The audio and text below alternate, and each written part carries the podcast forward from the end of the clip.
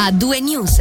Con cinquanta special dei Luna Pop ci avviamo verso la conclusione anche oggi di questa puntata di A due News, conclusione che non giungerà prima di dare un ultimo sguardo all'attualità regionale.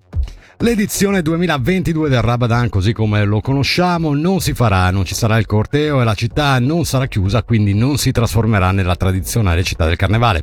Ci sarà però la possibilità di avere un carnevale in forma light con alcune serate all'Espocentro di Bellinzona. È il succo di quanto ha dichiarato il sindaco Mario Branda in conferenza stampa. Il Rabadan non è una manifestazione qualsiasi, non è paragonabile in termini di affluenza agli altri carnevali né ad eventi come partite di calcio e hockey, ha spiegato Branda, riferendosi alla grandezza dell'evento e considerando che ci sono millecinquecento persone che vivono in centro e ci sono troppi rischi legati alla sicurezza. Ma sentiamo proprio il sindaco di Bellinzona al microfono di Angelo Chiello.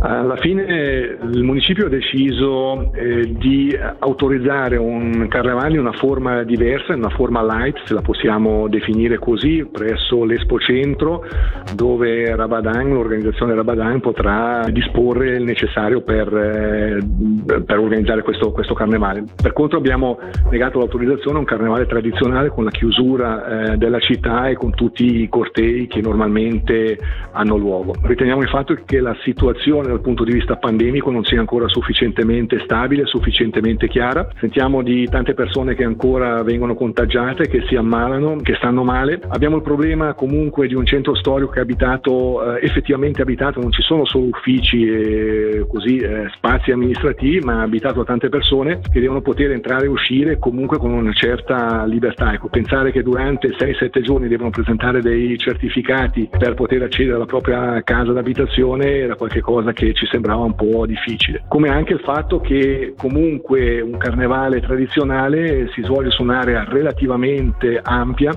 e noi sappiamo benissimo che accedere a quest'area per tanti giorni è facile comunque scansare le misure o evitare determinate misure di sicurezza. Tragico incidente sul lavoro a Soazza lunedì pomeriggio, un assistente di volo è rimasto gravemente ferito ed è deceduto oggi all'ospedale civico di Lugano. Un'impresa forestale era impegnata lunedì nel trasporto a valle di tronchi mediante un elicottero in una zona impervia di Val di Forco. La Soazza, il trentaquattrenne, stava agganciando i tronchi al cavo dell'elicottero quando, per ragioni ancora da chiarire, è scivolato lungo un pendio per diversi metri rimanendo gravemente ferito. Recuperato con l'uso di un verricello e trasportato al civico dalla Rega, l'uomo purtroppo è morto questa mattina. Nuova pagina nel caso Eitan, il bambino unico sopravvissuto alla tragedia del Mottarone.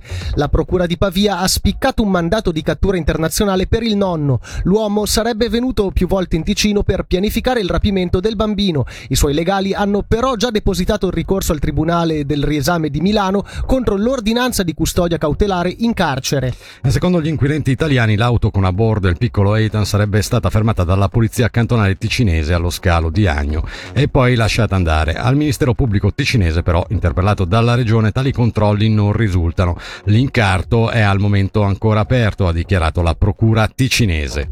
I conti del cantone sono migliori di quanto preventivato. Si prospetta infatti un rosso a bilancio di centoquindici milioni di franchi, migliore di quarantuno milioni rispetto al preconsuntivo che indicava una perdita di centocinquantasei milioni. I dati, specifica il Consiglio di Stato, sono però da considerare con cautela e rimangono preoccupanti perché in futuro sarà necessario ammortizzare questo disavanzo, a cui si aggiunge quello del duemilaventi di centosessantacinque milioni e con ogni probabilità quello dell'anno prossimo. E rimanendo in tema di finanza, nel duemilaventidue Ticino e Grigioni riceveranno rispettivamente cinquantuno milioni e duecentosessantotto milioni di franchi nell'ambito della perequazione finanziaria. Le cifre già note da giugno sono state confermate dal Consiglio federale. Ora passiamo alla cronaca giudiziaria. È stato condannato a quindici mesi sospesi con la condizionale per quattro anni una trentanovenne bosniaca residente in Ticino che ha sottratto centosessantaquattromila franchi dalla fiduciaria di Lugano dove lavorava. La donna, una ex contabile reo confessa, coi soldi intascati illegittimamente si comprava vestiti firmati, si pagava le vacanze e diverse serate al casinò. I funzionari della Guardia di Finanza di, del gruppo di Ponte Chiasso hanno rinvenuto un trolley contenente più di otto chili di marijuana su un autobus di linea che stava per passare il confine in direzione dell'Italia. Nessuno dei presenti sul mezzo ha riconosciuto la proprietà del bagaglio o ha detto di conoscerne il proprietario. Il salario minimo dei frontalieri sarà il salario massimo dei ticinesi, è quanto chiede con un'interpellanza al governo il gruppo U D C che interroga l'esecutivo sul motivo per il quale due studi in tal senso redatti dall'U S I non siano stati presi in considerazione. Dalla fine del duemilaventuno le buste paga dovranno essere adeguate alla legge cantonale sul salario minimo, una questione che solleva alcune preoccupazioni fra i democentristi. Al deputato U D C Paolo Pamini abbiamo chiesto gli estremi dell'atto parlamentare al quale il Consiglio di Stato dovrà fornire una risposta entro la prossima seduta del legislativo, così da poterne discutere in Gran Consiglio. L'U S I ha fatto due studi commissionati dal Cantone, che non sono pubblici, sugli effetti del salario minimo sul mercato del lavoro ticinese, e per quanto ci è dato a sapere il rischio è che l'introduzione del salario minimo eh, diventi un salario minimo per i frontalieri, ma diventi un salario massimo per i ticinesi, per i residenti. Detto in altre parole, il salario minimo aumenterebbe le paghe di molti, cioè di alcuni frontalieri, ma abbasserebbe le paghe invece di alcuni residenti. Questo è quello che ci è parso di capire parlando con alcune persone, però vorremmo avere la conferma da parte del governo e idealmente anche gli studi stessi del duemiladiciotto. Poi chiediamo perché questi risultati non sono stati eh, messi pubblicamente a disposizione, visto che la rilevanza è enorme, perché andrebbe a toccare migliaia di imprese e migliaia di salariati, e da ultimo auspicheremo che gli studi a questo punto vengano anche messi a disposizione pubblica. Da domani la viabilità di Locarno cambia. Con l'apertura del nuovo incrocio tra Via Luini e Lungolago Giuseppe Motta, tutto il trasporto pubblico verrà canalizzato lungo Via Luini alla stazione, passando dal Lungolago. Saranno soppresse due fermate in centro, la De Barcadero e Via della Pace, fermate che saranno spostate sul nuovo percorso. Un progetto che contribuirà a rivalorizzare la città, fortemente voluto dal sindaco Alain Scherrer, che nel Margenchiello Show ha anche annunciato che il prossimo passo sarà chiudere Via delle Monache.